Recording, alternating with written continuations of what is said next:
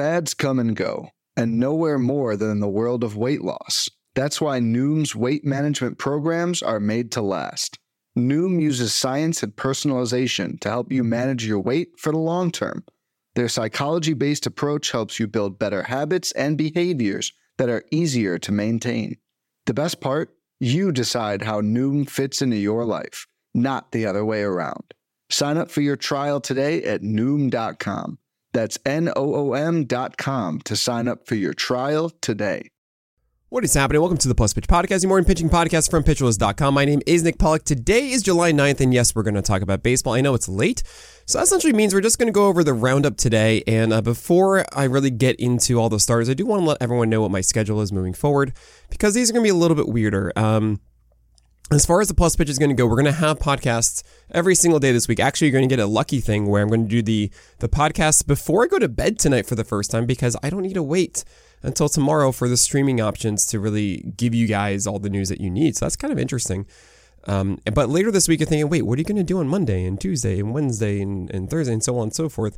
Um, I'm going to try and give you guys some interesting uh, looks ahead for the second half and talk about a certain guys maybe a little or certain players differently. And I'm just going to take advantage of the fact that um, we can go outside of the normal routine just a little bit. So that should be fun. Um, but as far as streams go, I'm going to be on the Twitch stream tomorrow morning doing um, video breakdowns of whoever you want me to do. I'm going to do at least five, if not up to seven, because we're going to be putting them out on YouTube as I'm going to be away and not able to make them um, for the next about 10 days or so.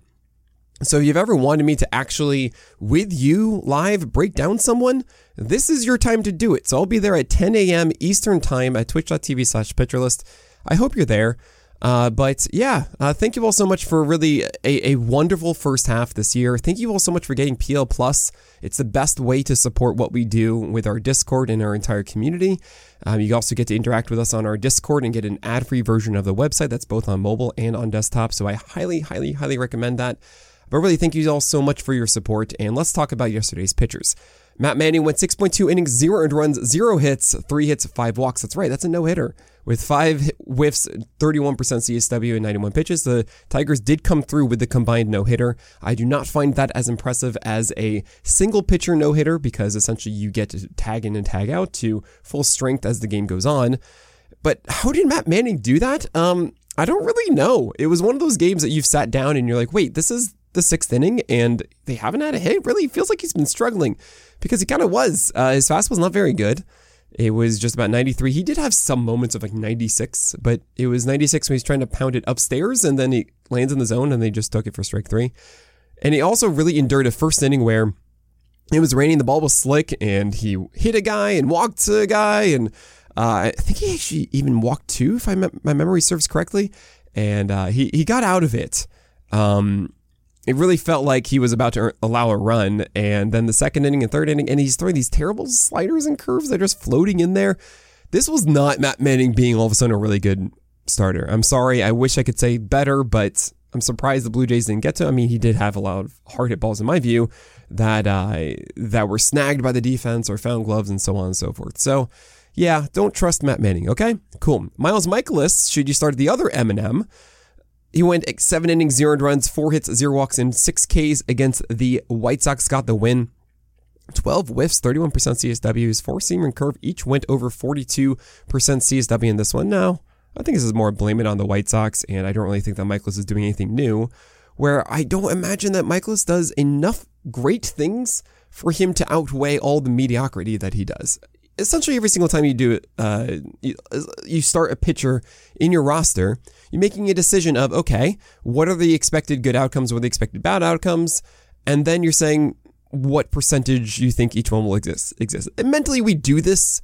Um, that's essentially how I do the list and everything that I do. And I have this internal uh, weight and scaling system. And with the Mikolas, I just feel the reward, that is the good outcome side, sure, this is the best maybe we'll see all year. We saw those two ridiculous strikeout starts before in, I want to say, May, and Mikolas has not been able to repeat them. While the bat is so mediocre and not helpful, um, that this isn't enough. Um, and this is not going to be a consistent thing for Mikolas. So, yeah, we move on. Mitch Keller against the Diamondbacks, six, seven innings, zero runs, one hit, five walks, and four Ks. very strange outing as he had six whiffs and 27% CSW. He's still so good at mitigating hard contact. I think Mitch Keller had about only four hard hit balls in this one. And I see that the sliders, sorry, the cutters, the sinkers, and the four seamers weren't in the zone as much as they used to be, and that's why you have the five walks. But batters just cannot square him up with all the all the stuff going in different directions. His secondaries were still down a tick, but the fastballs, that is the sinkers and the four seamers, were still normal. You know, last start we saw him at least down one tick and not two, and he got it back to normal around 95 in this, 95, 96. So we're okay with Mitch Keller at the moment, but we're still going to be monitoring, and it's kind of nice that the All Star break might give him a little extra rest here to ensure that that velocity does stay up. Spencer Strider, ace is going to ace as he's the clear SP number one, 25 whiffs, 40% CSW. For everything I've said about Gerrit Cole, being like, look, I think second half Gerrit Cole's going to be great. Spencer Strider is just is great now. He's the obvious SP1 in my book, and this was against the Rays too. And it's pretty wild how this year it's Spencer Strider. And Gerrit Cole, I still really like, and I think that there can be this incredible second half that is just going to be so amazing as well. But yeah, Strider's the SP1. Like, it's not not a question at all. Blake Snell is making a run, honestly, in the past eight starts that he's had. Uh, six innings, zero earned runs, one hit, three walks, and 11 strikeouts in this one. 17 whiffs, 36% CSW against the Mets, no less. I mean, they sure the Mets offense, all the fans are letting everyone know how bad they are, but He's been insane. Um, the changeup has still been so good. 42% CSW with 7 out of 19 whiffs in this one. Its O swing is over 40%. He's using it better. That is, he's getting a lot more first pitch strikes when he does throw a changeup early in counts. We're talking like mid 40s before, but now it's actually in the upper 50s, which is what you want to see. And then his put away rate is 90th percentile on that changeup, too. And so funny to me because I was saying, look, get rid of that changeup. It's not consistent, and it wasn't. And then at the beginning of the season, Snell's like, okay, I'm going to try and do the the the Blake Snell blueprint with breakers first, and then the, the fastballs. But the breakers weren't getting strikes, so he had to throw changeups. It was a plan B, and it worked. And it was a moment of like, oh, we didn't expect that, and it, I guess it just worked. Okay, let's try and get the breakers back. No, they're not. Okay, changeup. Oh, that works again too, and they just has kept working. But now Blake Snell is also doing better stuff with the sliders and the curves that actually weren't spiked in this game. And it's so funny because Blake Snell to me still isn't actually executing as he wants, but his stuff is so good and he's throwing enough competitive pitches here and also in good situations that it doesn't matter. It's it's kind of awesome. Uh, Kyle Nelson, yes, not Ryan Nelson, uh, opened for the Diamondbacks and it's a bullpen game, so who cares? And Austin Pruitt did for the Athletics and who cares? Bullpen games, whatever. Alex Vesia opened but this time it was for an actual starter of Michael Grove, who went six innings and four earned runs, and he actually did a better job of elevating his heater in this one. But the slider that is supposed to be essentially like the Dylan Cease slider, right down in glove side just so consistently, was not. And yeah, that was a 37% CSW, and the fastball still the one that allowed hits and so on and so forth. But the fact that the slider wasn't that pitch kind of changed at bats, and everything being upstairs allowed hitters to really just keep their eye level upstairs, which means that when they got the heater, they crushed it. The point of the Blake Snell blueprint, or really having elevated four seamers, is that if you have something downstairs, then it really amplifies that heater and makes it a lot harder to deal with because you think it's going to drop down when you see the ball released at that point. But if you're seeing things up, released way above it and they come back down, as opposed to just a four seamer there, it's it's a whole different story.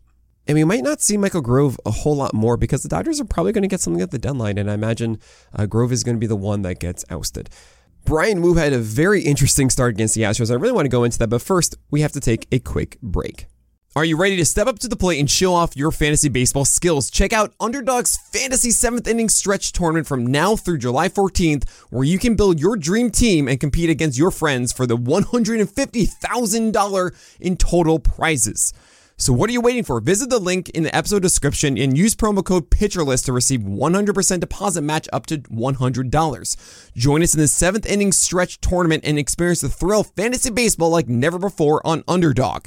Good luck and may the best team win. Must be 18 or older, 19 or older in Alabama and Nebraska, 21 and older in Massachusetts and Arizona, and present in a state where Underdog Fantasy operates. Terms apply. Concerned with your play? Call 1 800 Gambler or visit www.ncpgambling.org. In Arizona, call 1 800 Next Step. In New York, call 1 8778 HOPE NY. And in Tennessee, call 1 800 889 9789. So Bryan Woo against the Astros went six innings, one and run, three hits, one walk, and four Ks, and eight whiffs and 28% CSW, 70 pitches, and it's not really the kind of outing that you imagined. And think about Woo for a second. What is his best asset?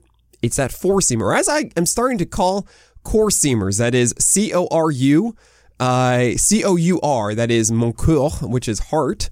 And then also it's a core pitch for him. So it's a core seamer. I kind of dig that. I don't think it's to, I don't think it's to stick, but whatever. He only went 32% of them because he honestly wasn't good at commanding it. They weren't upstairs four seamers kind of all over the place. So he went with sinkers instead. And that's why you see 78 pitches in six innings and few strikeouts. Like, wait a second. 42% sinkers is Woo. Yes. He is throwing them inside and getting outs with them. He had a 57% uh, O swing on his sinker, which would be a 100th percentile if it were across the full season right? The the best ones right now are above 40%, they're like 45% O swing. I love this.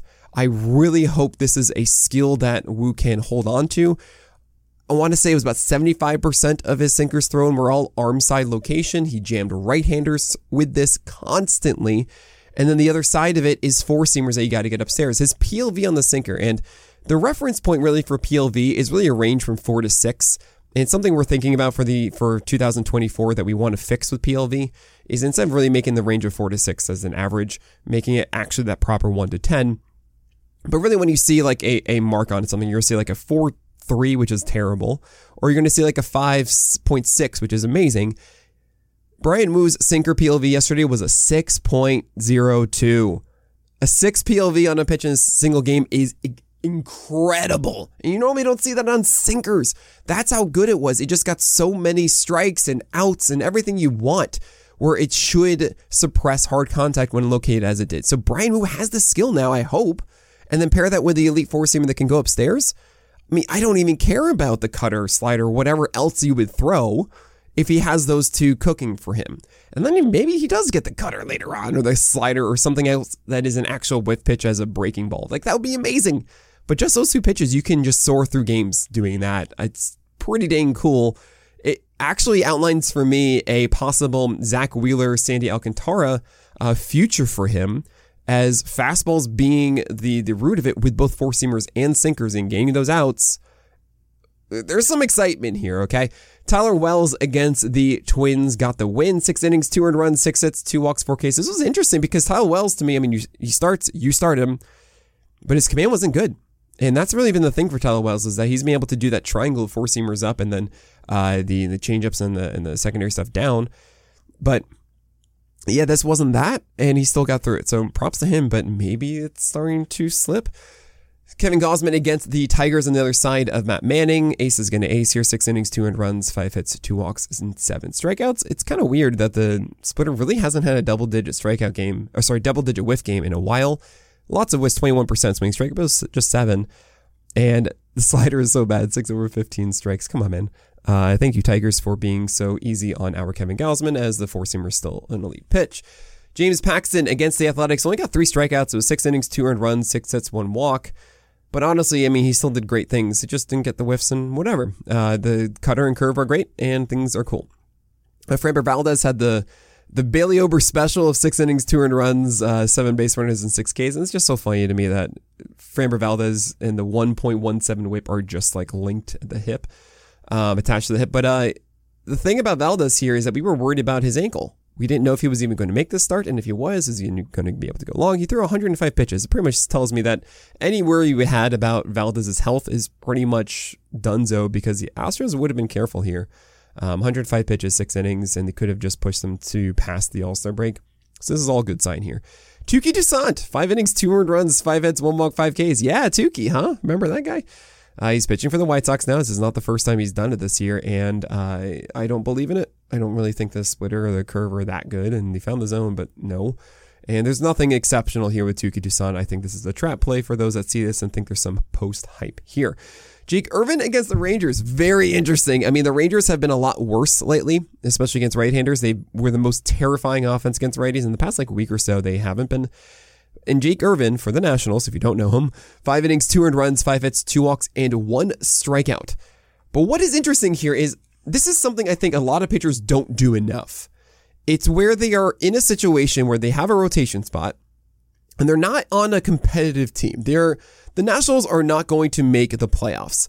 But instead of trying to do the same thing that hasn't worked for ages, they experiment. They say, you know what? I need, if I'm going to be a really good pitcher, if I'm going to get that contract I want and all that stuff, I need to be better than I am because if I keep trying to do exactly what I'm going to do, I'm going to be out of the majors. So I really need to take a chance and try to really use this time that I have to experiment and to see if I can really get something else out of what I've got.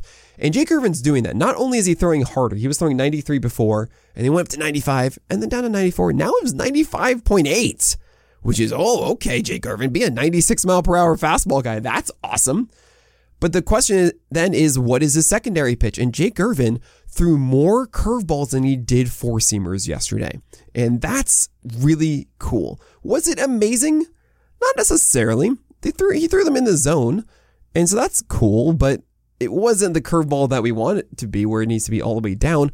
But yes, throw 39% curveballs. Figure that out. This is valuable time that you have right now, an opportunity to really experiment and, and learn. And Jake Irvin's just like, all right, I'm just going to throw 39% curveballs now. Yes. Uh, people, pitchers should really, really do that more often. It surprises me that they don't. And I think there's a terror that if you all of a sudden try something new for a game, that you'll get demoted or you'll be horrible or something like that. And especially in the situation that Jake Irvin is, I'm rambling far too long, but I just think that's far uh, just, just super super cool to see. Um, Alex Wood came in after an opener of Ryan Walker, and he did good things: five innings, zero and runs, three hits, one walk, three Ks. But is it sustainable? I don't really think so. 72 pitches, which isn't great. It's not fully stretched out and it was 90.8 on the fastball, which isn't exceptional, but it's not, you know, it's it's fine, I guess, but we want to see something more exciting. And the changeup took over instead of the slider that was just thrown six times, and the changeup was whatever, and fine, you survived against Rocky Road, I guess, but I don't want to chase this. Gerrit Cole, speaking of him from before, right, took long enough because he went 7.1 innings of three 300 runs, 5 hits, 1 walk, and 5 Ks. And I've been talking about Gerrit Cole showcasing the best skill set I've seen from him over the past month. Well, this wasn't that the command was all over the place. I mean, good for him for getting through 7.1 innings for the Yankees. The Yankees needed that after the bullpen wasn't good the other time and 103 pitches. That's nice, but this wasn't good.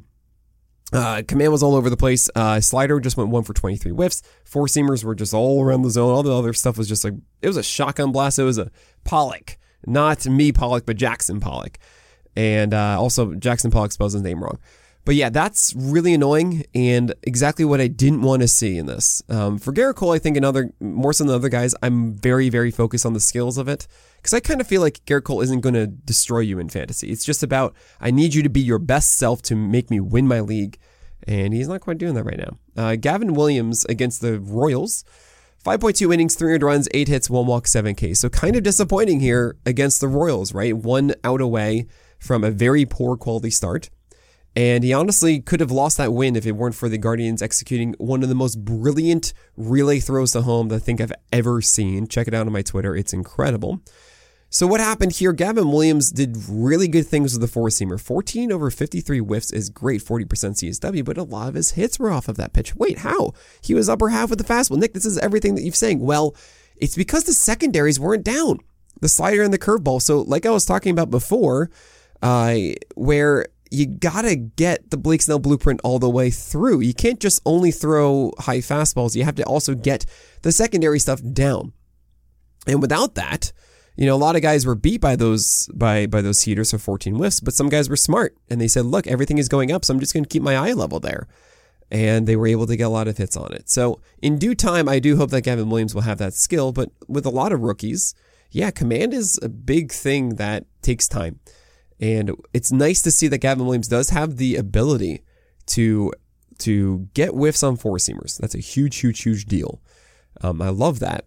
But there's more to be done here. Now, I'm not saying that Gavin Williams is just going to be bad now. No. I'm saying that he opens the door for volatile starts, for disasters, and for kind of just frustrating outings. This is not a disaster. I think when we see that dreaded ERA over four or uh, a, a whip over 1.2, we think that's a bad start. That's not necessarily the case. Uh, what really the situation is, they're just a little bit off from actually being productive. The real damaging ones are where you see like the sixer ERA and the 1.5 plus whip. So this is fine. It's just I like that we see the the ceiling. I mean, 20 whiffs and 36% CSW. Um, so Gavin Williams, I hope you can unlock that and be more consistent in the future. Ranger Suarez has hit the wall. Two good matchups, and he just did not come through against them. This was against Miami Marlins. 300 runs, 8 hits, 4 walks, 4 Ks, and 5.2 innings. Yeah. Do not start Ranger Suarez. It was a Vargas rule. It ended. We move on. Hopefully, he comes back in the second half. David Peterson, very interesting. 5.1 innings, 300 runs, 5 hits, 2 walks, 7 Ks against the Padres. It wasn't terrible. It's just that he doesn't have a really good secondary pitch anymore. And without that, it's like he's doing all the hard work and then he's not getting anything out of it. Like you get your PhD is what I said in the in the roundup, and like, what do you do now? Or you go to the drive-through and you finally go through all the traffic and everything to get there, and then you don't know what you want to order. Um, so I don't really want to start David Peterson until he has an actual secondary pitch. It's not the slider anymore. Braxton Garrett against the Phils got the win. Five innings, 300 runs, six hits, zero walks, and three Ks. Yeah, not great because his command is falling apart. And that was really the thing that Braxton Garrett had, except he just didn't have a good sinker, and so he used the cutter instead. But now the cutter isn't as good. It's kind of interesting. I, I think we go with the Orioles. I think he should get that on the uh, back turn of the All Star break. Um, I think we start him there and we kind of take it from there after that one. Connor Seabold, absolutely not. Taj Bradley got Atlanta, so we can't really judge him much there, but we didn't see any growth in the changeup of the curveball, so unfortunately, it's still just cherry bomb Taj Bradley. Atlanta's really tough, guys.